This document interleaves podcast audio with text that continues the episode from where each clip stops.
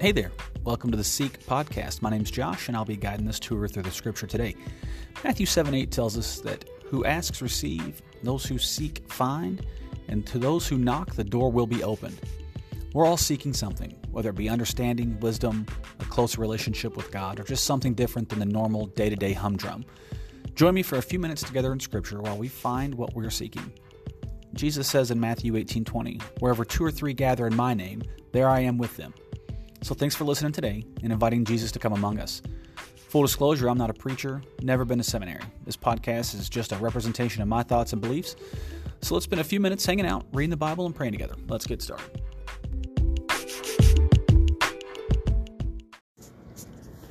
Good morning, good afternoon, or good evening, whenever you find yourself listening. I appreciate you tuning in. Today, we're going to talk about something that I absolutely love.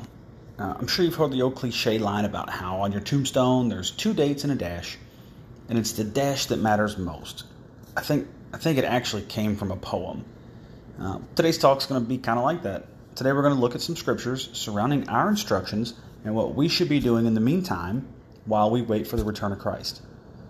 And this is such an important and broad topic, I didn't feel like I could do it justice in, in one short sitting. So, this one's going to be a multi part series.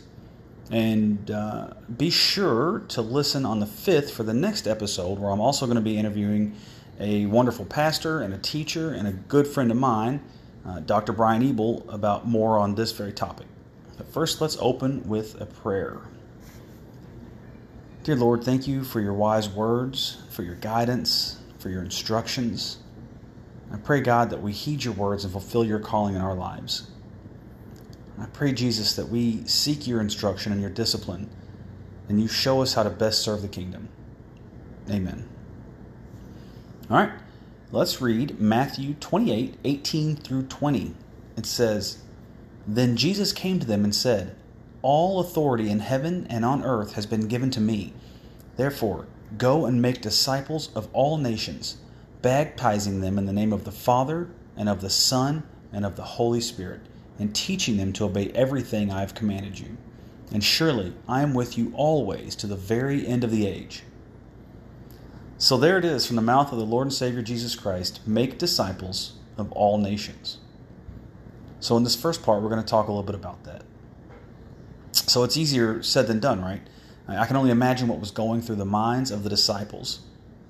Jesus had been crucified a couple days ago, and now the two Marys come running with news that he's risen and says, Go to Galilee and they'll see him. The scripture even says when they were at the mountain and they saw Jesus, they worshiped him, but some doubted. And that's when he gave what's now known as the Great Commission Go and make disciples of all nations, baptizing in the Father, the Son, and the Holy Spirit and teaching them everything that I've taught you. And know that I am with you always to the end of the age. And we talked in the last episode about where is God. And here Jesus tells the disciples that I am with you always. And it's our mission, should we choose to accept, by the grace of God, through our faith in Jesus Christ, to go and make disciples. But how? How are we supposed to make disciples? I think first let's let's talk about what a disciple is. It literally means a follower or a student of a teacher. Now obviously we're not going to try and make followers of ourselves. We may be the ones sharing the word with people, but we're trying to lead more followers to Jesus. Are you with me on this? We talked a few episodes back about how understanding of the Word of God comes through the Holy Spirit living in each one of us, not from anyone who is sharing the Word with us. Jesus is the teacher. We're simply the messengers. We're going to heaven and we're trying to take as many people with us as we can. So, how are we supposed to live and act and in the day to day until He returns? Well, let's dive into it and look at some scriptures that kind of lay it out for us a little bit. It's interesting because there's not a single scripture in the entire Bible that you can point to that says that this life is going to be easy or free from burden or without danger or hardship.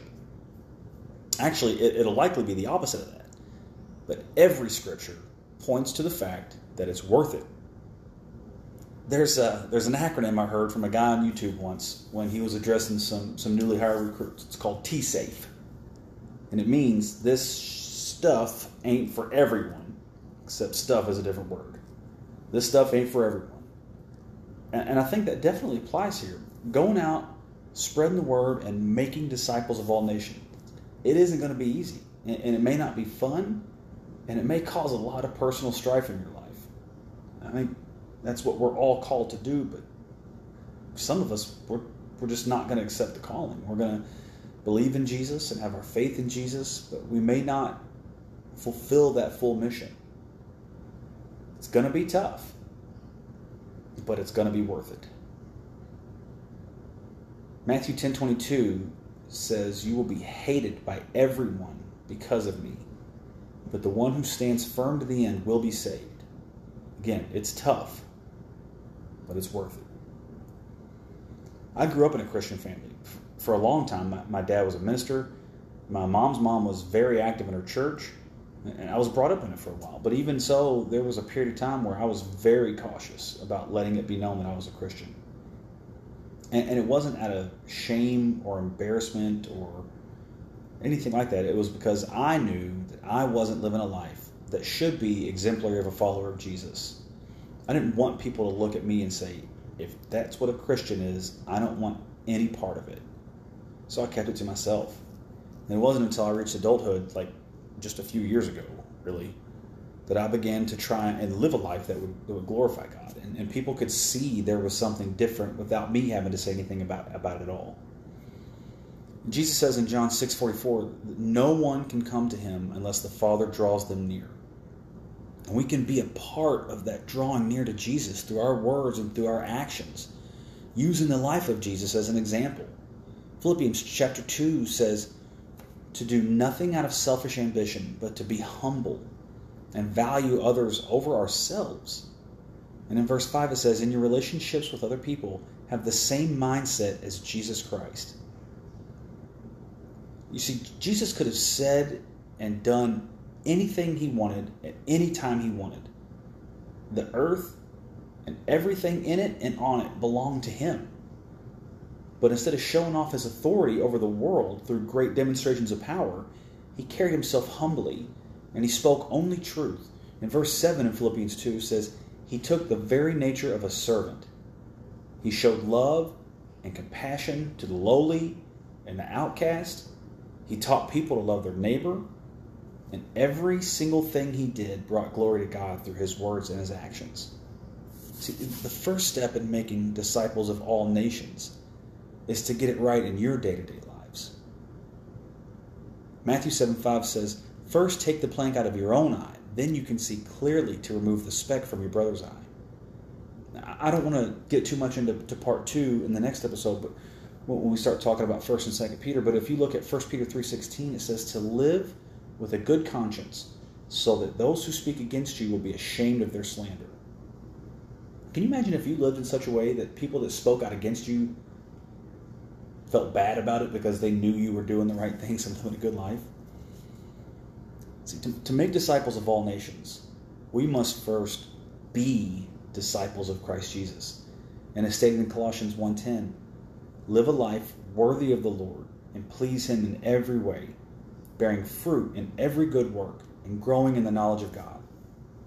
That doesn't mean we have to be perfect. None of us are perfect. It means you have to put in the work to get the reward. Everything that's worth it takes work. We don't forget to do those things that matter most to us. To bear fruit, you have to be nourished by the vine. And I'll leave you with this scripture from John 15 4. It says, Remain in me as I also remain in you. No branch can bear fruit by itself, it must remain in the vine. Neither can you bear fruit unless you remain in me. All right, don't forget to catch part two. We're going to have a special interview and uh, dive further into what we should be doing in the meantime until Jesus returns. Let's say a quick prayer. Lord Jesus, thank you so much for this calling. Thank you for this opportunity that you've given us to build the kingdom and to be a part of that. Thank you for sharing your words and your wisdom with us. And I pray, Lord, that you show each of us the way to be disciplined in our daily lives, Lord, to fight against the flesh with our spirit that lives inside of us. and to have success in that battle because they are at odds. And our spirit longs for nothing more than to be close with you, to be in relationship with you. You've called us to make disciples.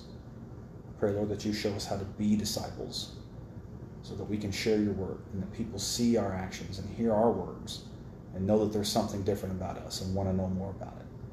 And I pray that your Father draws people near to you through us, Lord. In Jesus' name I pray. I thank you for every blessing we have.